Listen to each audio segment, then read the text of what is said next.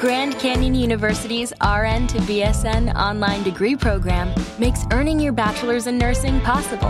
Balance online coursework with local in person clinicals to position yourself for potential leadership opportunities in the time you have from wherever you are, leaving room for what matters. Achieve your goals with your personalized plan and team behind you. Find your purpose at Grand Canyon University. Visit gcu.edu.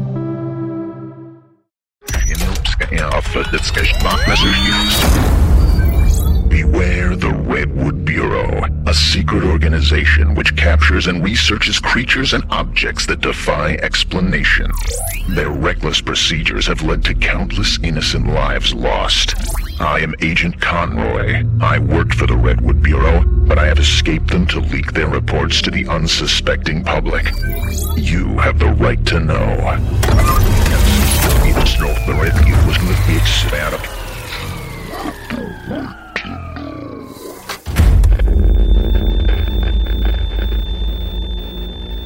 Within the depths of the Redwood Bureau's classified archives lie secrets so unnerving they would make even the most hardened agents lose their composure.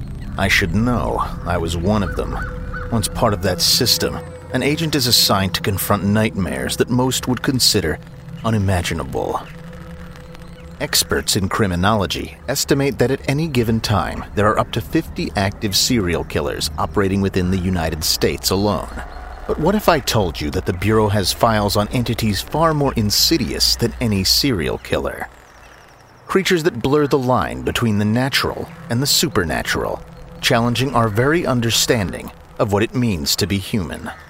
During my years at the Bureau, I've faced monstrosities that defy all reason entities that thrive in the dark corners of human comprehension. But there's one case that haunts me to this day a string of murders so grotesque that they seemed less like crimes and more like twisted works of art.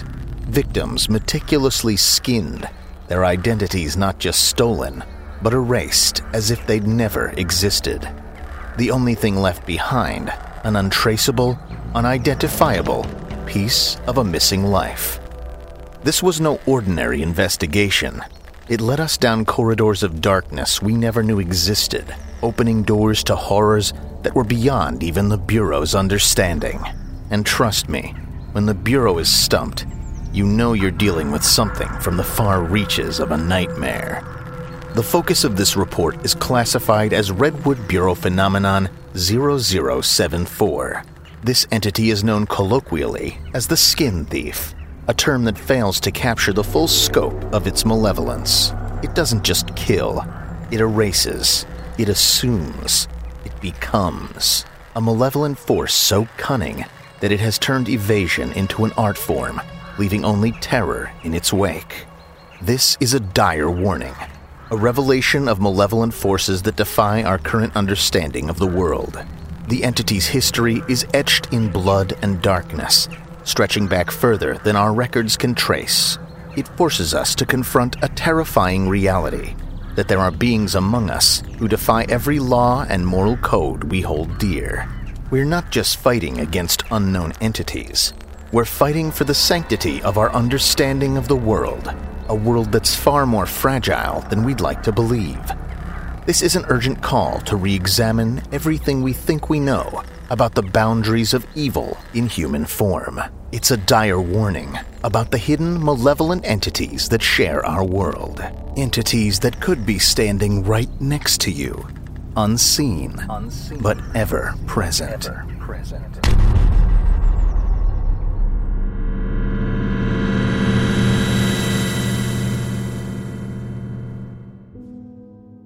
Life for me had always been painted in broad strokes of simplicity a 9 to 5 gig at the local accounting firm, weekends at the fishing hole, and evenings lost in a black and white world of classic cinema. Nestled in a quaint house on the quiet outskirts of a big city, I cherished the comfortable monotony. My closest neighbor was Jake, a guy who seemed as ordinary as a loaf of bread, as vanilla as I was. We did the neighborly thing, waving from our driveways, the occasional nod, quick chats about the weather. That was it. But things took a peculiar turn one summer evening when Jake invited me over for dinner. Just a casual get together between neighbors, he said.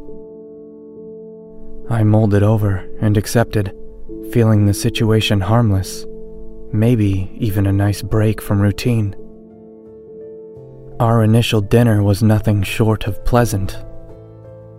Jake had culinary skills that would give any Food Network chef a run for their money.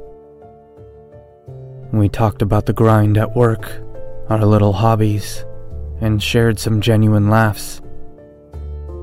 But as the night wore on, I noticed a certain aloofness in his gaze. It was like his eyes betrayed a secret trying to claw its way out. I chalked it up to my imagination running wild and pushed those thoughts aside. Little did I know that saying yes to a simple dinner invitation would send my world into a tailspin, shattering the bedrock of my once normal and stable reality.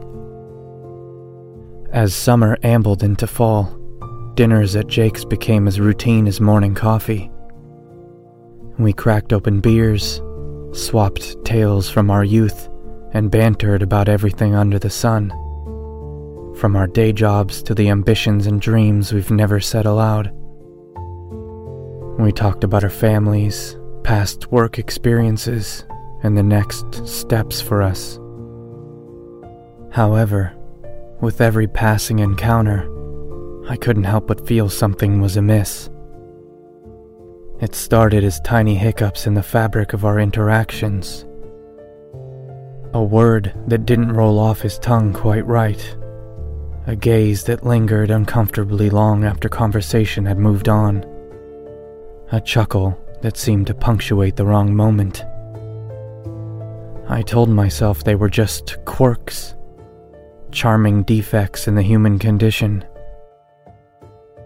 But these peculiarities began to nest in the darker corners of my mind, stubbornly defying my attempts to dismiss them then came an evening that added fuel to my smoldering suspicions. As I stepped out of Jake's house, I looked back through the window. There he was, locked in an intense stare with a framed family photograph on the wall. The focus in his eyes was so sharp, it felt like he was trying to etch the image into his very soul. When he noticed me looking, he jerked away abruptly, almost guiltily. That moment clung to me, an unease that I couldn't shake off, like a haunting refrain in a minor key. As days blurred into weeks, my curiosity transformed into a low key investigation. It started innocuously enough replaying our past conversations in my head, scrutinizing his words, his expressions, searching for an explanation to my disquiet. That's when it hit me. The inconsistencies in Jake's stories were more than mere memory lapses or exaggerations. He'd casually mention a sister I'd never heard of before or recount adventures from a trip he supposedly took years ago. A trip that I was certain never happened. It was like watching a movie where the actor flubbed his lines but carried on, hoping no one would notice. His emotional responses began to feel orchestrated, as if he'd rehearsed them in front of a mirror. I wrestled with my instincts desperately trying to chalk it up to an overactive imagination. But the seed of doubt had been sown and was now a blossoming plant of suspicion that I couldn't just prune away. So I opted for cautious distance, observing Jake like a naturalist would a rare species. Blending skepticism with a dash of hope that I would find a benign explanation for all of these inconsistencies. But the more I observed from my self imposed exile, the more pieces didn't fit. The man I thought I'd befriended was morphing before my eyes. Not physically, but in essence. It was as if the Jake I knew had been a mirage all along. Now dissipating to reveal a stranger wearing the same face, but wielding a different soul. And this stranger wasn't just a casual acquaintance, he was an observer a collector of details. He knew my habits, my quirks, even my fears, as though he'd been compiling a dossier on me. A persistent dread clawed at the corners of my mind as I went over all the information he'd collected about me. But ultimately, curiosity overpowered fear.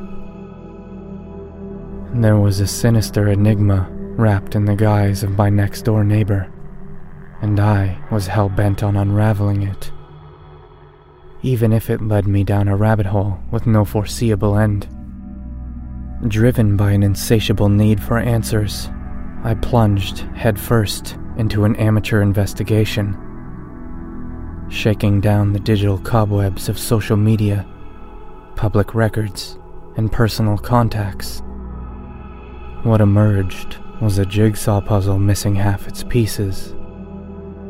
Gaps in his employment history, friends who responded to my queries with puzzled frowns, and even employers who had no inkling of ever hiring someone named Jake fitting the description of my neighbor.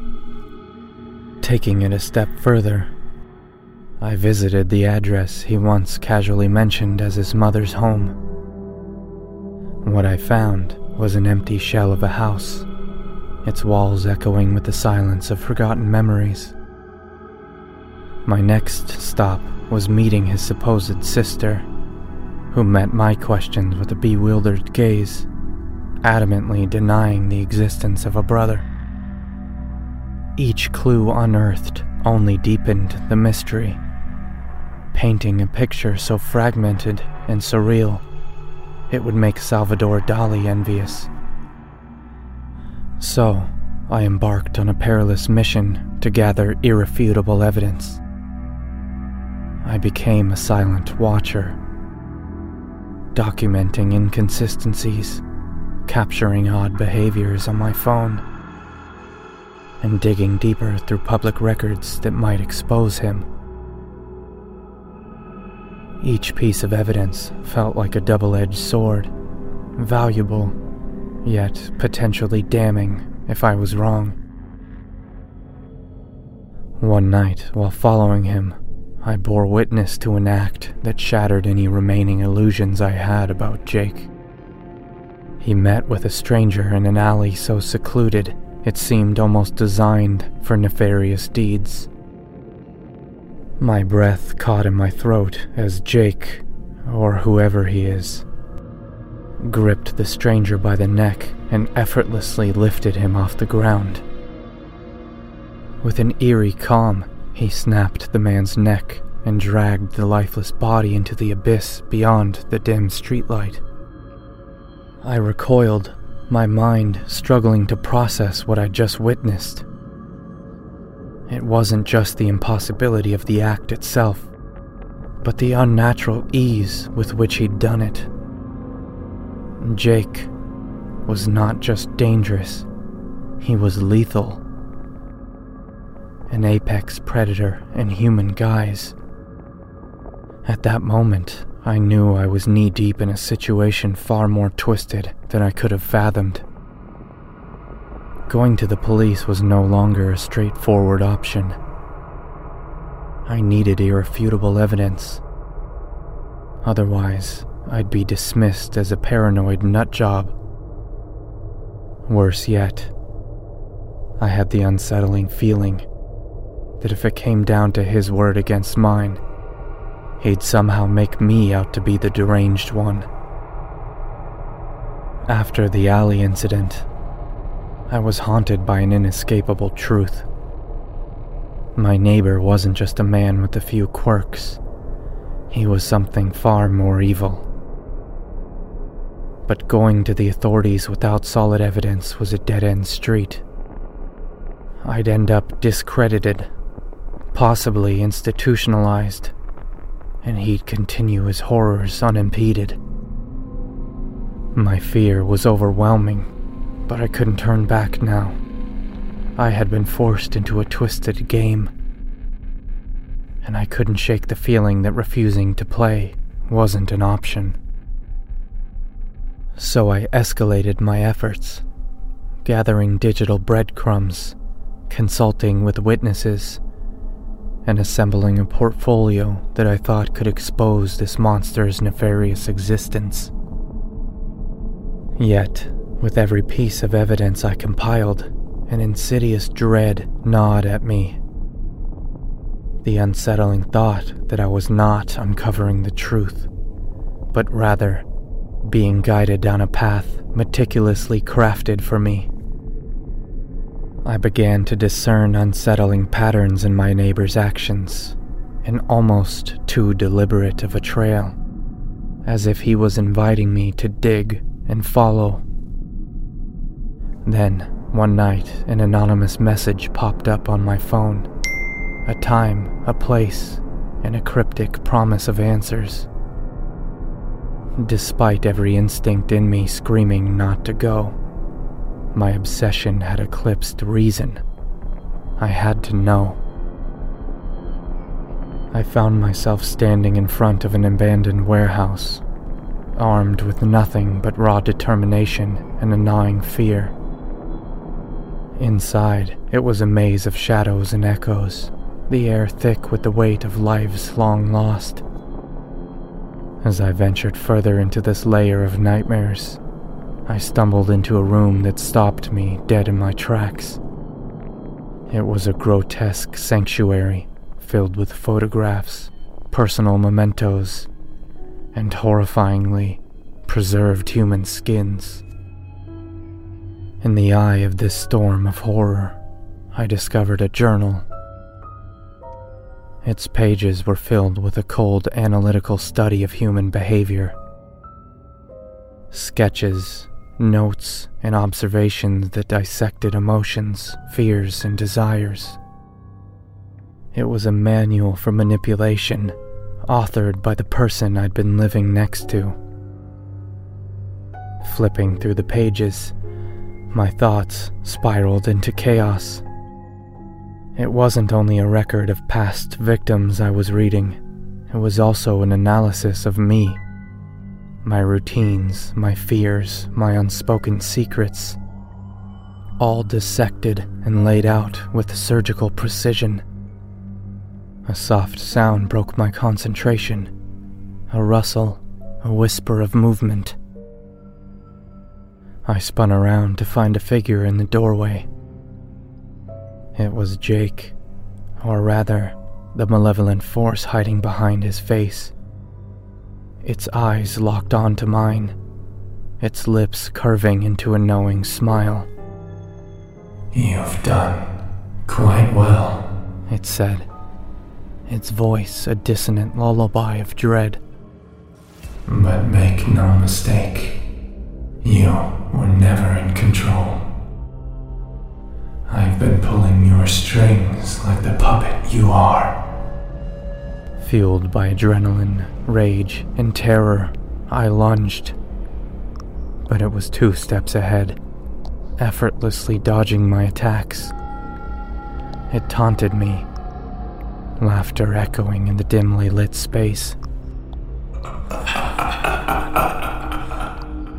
I found myself backed into a corner, his form standing over me, seeming taller and thinner than I ever remember.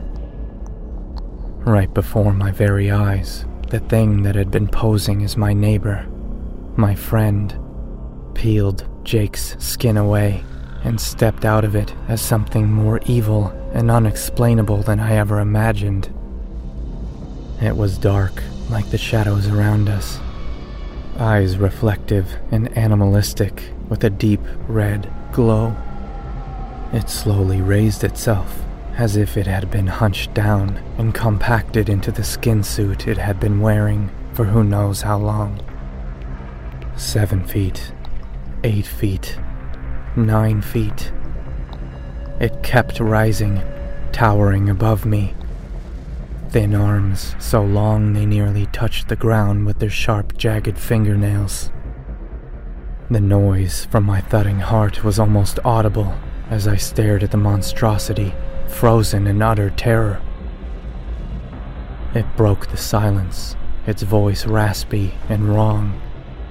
Something not meant to be listened to by human ears. Silly puppet. You've done nothing except for what I have allowed. Now you play your final part. And with those final, ominous words, it stepped back into the shadows and was gone, leaving me desolate and engulfed in dread. I staggered out of the warehouse, body shaking and head spinning. I couldn't put together a string of thoughts that even began to make sense of the situation. But it wasn't even close to being over. As I pulled down my street, everything was illuminated red and blue as the spinning lights danced off every surface visible from the street. I slowly pulled closer to my home, noticing the sheer number of police cars and uniformed officers lining the street. My mind broken from its stupor for the first time since leaving the warehouse. Before I could even reach my house, I was surrounded by screaming men pointing guns in my face. I was pulled from my car, slammed to the ground, and hauled away faster than I could understand what was happening. The trial was like a surreal horror show where every move I'd made, every word I'd uttered, was contorted into a self incriminating narrative. The knife I'd left at Jake's house after helping him with some minor home repairs was found at the scene of his fake sister's murder. My fingerprints, once a benign detail, were transformed into the mark of a killer. The GPS data from my car, inexplicably showing locations I'd never visited, providing a digital trail straight to the scene of multiple murders. The witnesses I'd spoken to, the locations I'd scoured, the evidence I'd collected. All of it weaponized to paint me as a psychopathic serial killer. Even the warehouse, a place that should have been my final confrontation with the entity, was staged to implicate me. Personal items I thought I'd lost, objects from my past were all there among death and torture, placed to damn me further. I was declared guilty and handed a death sentence. My name indelibly stained with crimes I never committed. Overnight, I became a media pariah, disowned by my family, abandoned by my friends the shocking revelation during the trial that Jake's skinned body was discovered hanging in my shower, rotten and mutilated, was the final nail in my imminent coffin. Now, confined within the cold walls of my cell where I await my execution. Likely it will take years. I'm haunted by memories, terror, and the relentless weight of injustice. The entity's words reverberate in my mind. Now you play your final part. I've come to the grim realization that I was never the protagonist, never in charge of my own fate, merely following the path laid out for me by something evil and terrifyingly intelligent. I was but a pawn suiting its purpose, serving as a scapegoat while it continues to kill and destroy as it sees fit. Warning, signal interruption detected. This episode is sponsored by June's Journey. What is horror to you? Monsters? Murder? Mystery? Well, if human monsters are your thing, June's Journey is the game for you, albeit in a more light-hearted tone. June's Journey is a hidden object game with a thrilling murder mystery set in the roaring 20s. You play as June on the hunt for your sister's murderer. Discover clues through exciting hidden object scenes with beautiful and atmospheric illustrations and music. Victory brings you closer to new plot points and suspenseful answers. When not hunting for clues, you can customize your own luxurious estate island with gardens, buildings, and decor. Or chat and play with or against other players too, in the Detective Club, where you could even put your skills to the test in the Detective League. June's Journey is both relaxing and fun to play. With my busy schedule, I find it's the perfect game to pick up and play whenever I've got a free moment. It doesn't demand too much time, and it's pretty satisfying solving puzzles quickly and unlocking new clues. Can you crack the case? Download June's Journey for free today on iOS and Android. Ohio, ready for some quick mental health facts? Let's go. Nearly 2 million Ohioans live with a mental health condition. In the U.S., more than 50% of people will be diagnosed with a mental illness in their lifetime. Depression is a leading cause of disability worldwide. So, why are some of us still stigmatizing people living with a mental health condition when we know all of this? Let's listen to the facts and beat the stigma. Ohio, challenge what you know about mental health at beatthestigma.org. This is the story of the one. As a maintenance engineer, he hears things differently. To the untrained ear, everything on his shop floor might sound fine, but he can hear gears grinding or a belt slipping. So he steps in to fix the problem at hand before it gets out of hand. And he knows Grainger's got the right product he needs to get the job done, which is music to his ears. Call, clickgrainger.com, or just stop by. Granger, for the ones who get it done. Signal connection restored. 30 years in homicide, and the word routine still doesn't apply. Every murder's its own messed up universe, but this one, this one felt wrong right out of the gate. We found our first victim in a rundown building, skinned, like someone had just unzipped them out of their flesh. No fingerprints, no witnesses, just a cold case waiting for us to call it. It was my mess to clean up, simple as that. Then a month later, another one pops up. Same sick method, different dump site. It was like someone was moving through the city stage by stage, setting up for some kind of morbid exhibit. I've been over the evidence a hundred times photos, reports, you name it. Then it hit me. The weird puncture marks, the surgical skin removal. This wasn't just a murder. It was something planned, down to the last detail. And then there's the kicker. We'd just caged a serial killer not too long ago. Open and shut case, or so we thought. But the details in these new murders way too similar. Felt like uh, an echo of something we'd just put to bed. I sifted through the piles of evidence like a man looking for a needle in a haystack of needles. The deeper I went, the clearer it became. This wasn't just another sicko. This was something out of a goddamn horror movie. The name's Detective Robert Harris. I've been chasing monsters in human skin long enough to know when reality starts to look like a cheap paperback thriller. This case was putting all my years on the force, all my gut instincts, to the ultimate test.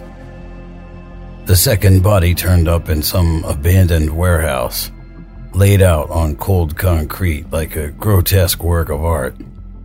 Standing over it, I could feel that familiar twist in my gut tighten into a knot. It was like walking back into a nightmare I had just left. Looks like a damn replay, Detective. Martinez muttered, his voice tinged with disbelief. Clean cuts, no scuffle. Whoever did this knows how to make a quiet exit. I scanned the dimly lit space, clocking every detail. Martinez, collect every scrap, every fiber. We've got another goddamn serial killer. Weeks bled into each other as the case sprawled into a tangled mess. I sifted through mountains of evidence, grilled witnesses, and ran down leads that led to more damn questions. In the weeds, knee deep in evidence and witness statements that lead to more dead ends than a labyrinth. It's like the universe is laughing at me, and I'm the punchline of some cosmic joke. Then there's this sit down with Dr. Simmons, the forensic guru. Look at these, I say, pointing at the photos of the victim's puncture marks. Same on each one. What's your take? Simmons leans in, adjusts his glasses like he always does when he's about to drop some science. These aren't just cuts, they're almost like signatures. But there's something else depth, angle. It's not textbook. Hell, it's not even on the same syllabus. You saying you don't know what made this? I ask, my mind reeling with the implications. Not even close, he says. But there's more. After piercing into the body, these holes take a sharp angle in different directions. I've never seen anything like it. After talking to Simmons, I hit the files hard. Nights became a blur of names, dates, and places. Shared employers, mutual friends, even random encounters at local events. Looked like a mess at first, but the more you dig, the more it starts making a sick kind of sense. I went back to those hellholes, the crime scenes. You can almost feel the killer's smug satisfaction hanging in the air. The city's freaking out, the press isn't helping. They're smelling blood and circling. I'm close, damn close. But every answer I find leads to 10 more questions. Who's orchestrating this madness? What's their end game? How are they picking who's next on the chopping block? And the million dollar question how the hell are they staying off my radar? I'll tell you this much I'm up against someone who's making a sport out of making me look like a fool. They're always a step ahead. But don't think for a second that means I'm stepping back. This case isn't just a file number, it's become my damn obsession.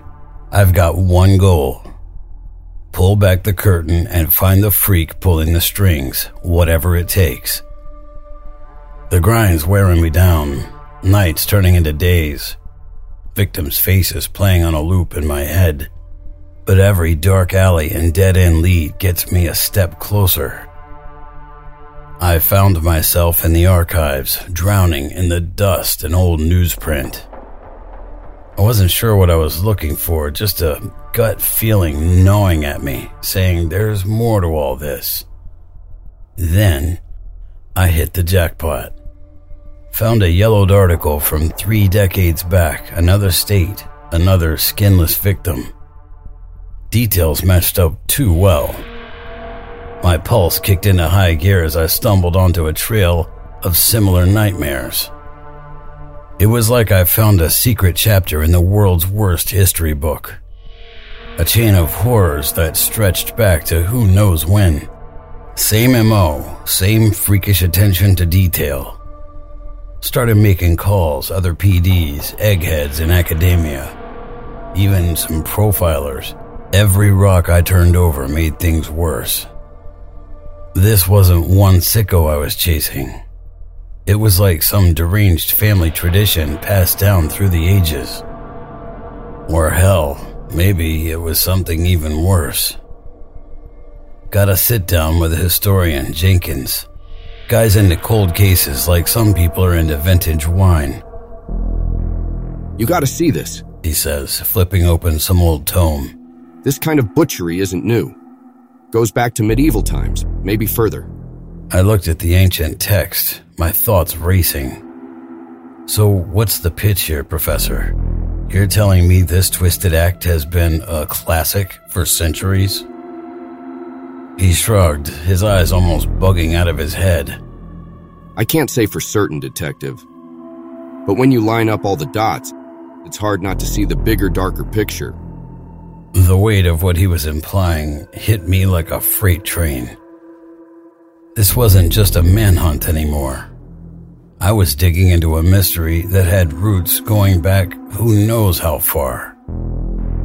This case had me stumbling into corners of the world I never even knew existed, uncovering secrets that felt like they should stay buried. I felt like I was onto something big, too big, maybe. The more I dug into this case, the more I felt like I was stepping on toes big, invisible, and probably dangerous toes. Wasn't the first time I'd pissed someone off, but this felt different. Look, I've stared down the barrel of a gun, looked evil in the eye more than once, but this, this was some next level dread I couldn't shake. Scratching the surface, hell, I felt like I was using a damn toothpick to carve into a mountain. The case turned into a black hole, swallowing time and sleep. It wasn't just the hours, something was messing with my head.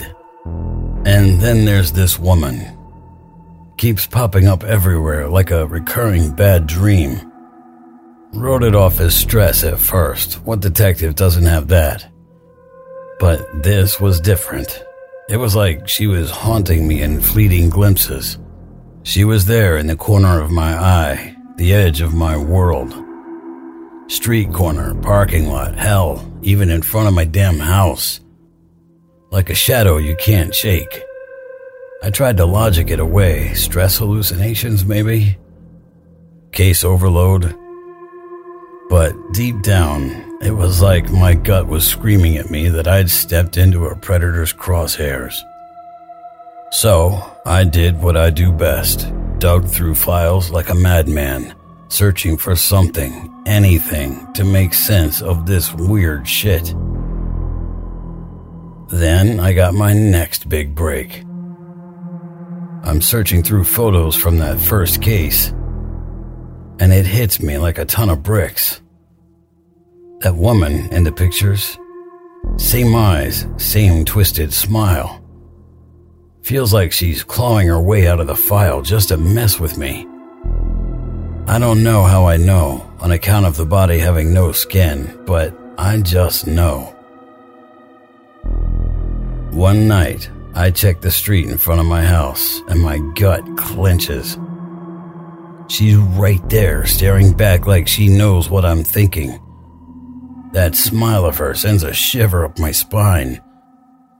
I tear out of my house, dead set on facing this head on. But the street's empty. Like magic, she's gone. That's when the weight of it all comes crashing down. I'm way out of my league here. This isn't just some perp playing games. This is some next level mind fuckery. The rulebook's out the window now. I'm not just hunting a criminal, I'm fighting to keep my head on straight. Pressure's mounting, and not just from the brass or the media vultures circling overhead. It's internal. A drumbeat in my head that gets louder with each dead end.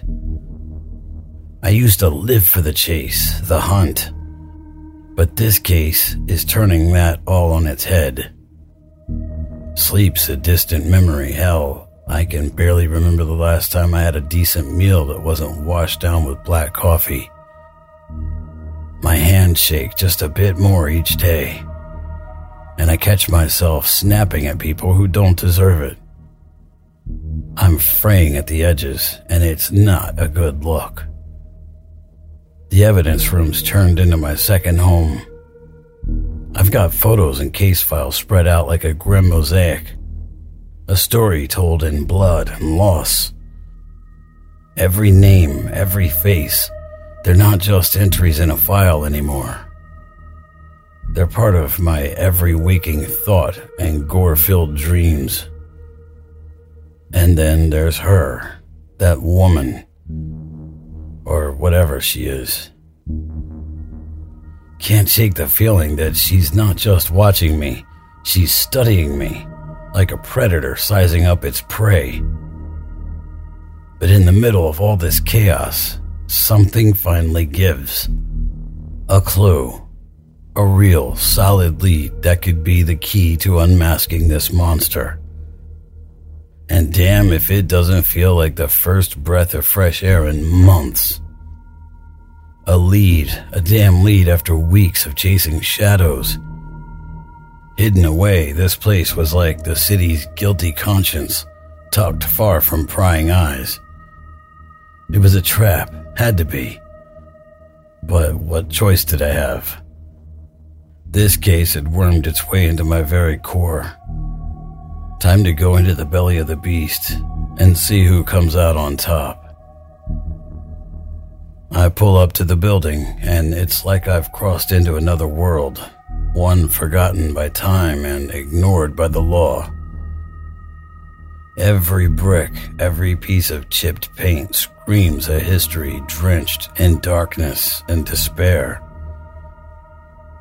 The air is thick, heavy with the scent of rot and rust. The tension's more than palpable. It's a living, breathing entity and it's got its icy grip around my spine. It's the calm before a hurricane, and I'm standing in the eye of the storm. The front door gives this god awful creak as I push it open, like the damn thing hasn't been moved in years. It's like the building itself is warning me, telling me turn back while I still can. But retreat's not in my vocabulary. Not now. My senses are at DEFCON 1. Every sound is a possible threat. Every shadow a potential enemy. My finger hovers over the trigger, ready to deal with whatever sick bastard waits in the dark, rotten depths of this decrepit tomb. Inside, it's pitch black, a labyrinth of unending corridors and rooms that look like they were designed by someone with a PhD in torture chambers. Every room's a potential kill zone, every corner a blind spot. I'm a seasoned hunter, but in here, I feel like prey. The feeling of being watched is unbearable. It's like I'm on a stage and the audience is just waiting for my downfall. Suddenly, a flicker of movement catches my eye, a flash at my periphery, there and gone in an instant. I whirl around, gun aimed, finger on the trigger, but there's nothing. Just an oppressive darkness that seems to swallow the beam of my flashlight. My heart is pounding like a drum solo, adrenaline turning my veins into highways. Every instinct is screaming at me, telling me that the show's about to start, and I'm the star of the next sick act. This was psychological warfare, a one sided game of cat and mouse. And I was the damn mouse. Another door ahead, barely hanging off its hinges, creaks open with a sound that could have been ripped from a horror film. A gust of ice cold air hits me like the building itself is exhaling. I step in, gun raised, and the room feels like it's holding its breath. Then all hell breaks loose. Something fast as a bullet, silent as a shadow, lunges at me. I don't even have time to think. My finger pulls the trigger reflexively, ears ringing as the gunshot's echo seems to bounce off the walls, filling the void with its deafening report. Whatever this is, it's on me in an instant, shifting, dodging, attacking from all angles. This is no human. It's like I'm fighting smoke. But fight I do, drawing on reserves of strength and agility I didn't even know I had. Desperation makes for a powerful fuel. Every punch I threw, it deflected. Every shot I fired, it dodged. I felt like I was fighting a damn ghost. It was smarter, faster, and I was just tired. Every swing I took felt like swinging through quicksand. Every dodge I made felt a half second too slow. I landed a hit, finally, but it barely flinched. Instead, its form twisted, shifting in ways that defied reality. It counterattacked with a force that sent me sprawling on the ground, gasping for air. My gun skidded out of reach, landing in a dark corner far away. Time was a blur, my senses were scrambled. I could hear my own heart pounding in my ears, drowning out everything else. The creature seemed to grow in size, looming over me, its form a shifting mass of nightmares. I felt its malevolent glee, like it was savoring this. But the thought of giving up, letting this thing win, hell no. I pushed through the pain, through the bone deep fatigue, and got back on my feet. I had to turn this around, one shot, and it was a Hail Mary at best. The thing lunged, its form almost blurring with speed, its intent clear to finish this. Everything slowed down like one of those cliche moments in a movie. I dodged to the side, gripping a discarded pipe from the floor, and swung with every last ounce of strength I had jamming the rusty metal into the dark form. It recoiled, howling, and for a split second I thought, did I just win? Before the darkness rushed in. I found myself back at my desk, a neat stack of case files waiting for me, as if I'd never left. My phone buzzed, texts from the precinct, missed calls. They were wondering where I'd been, but I had a job to get back to. Isn't that what I always do? I started thumbing through the files, picking up where I'd left off. Each one a story, someone else's tragedy. But now they felt more like opportunities. Yeah, that's it. Opportunities, something else. Something that makes the night silence feel a little less empty. I looked up, catching my reflection in the glass pane that separates my office from the bullpen. Detective Robert Harris, a man who stared down the abyss more times than he cares to admit. But the abyss stares back, doesn't it? And sometimes it does more than stare. I grabbed my coat, feeling its familiar weight settle on my shoulders. I've always said that a good coat is like a piece of armor. Protects you from the world and the world from you. I ambled toward my car, contemplating if it was finished yet. Who knows? I only knew that the night felt a bit more welcoming. The shadows cozier like a good coat. And even the monsters, well, let's just say we had reached an understanding.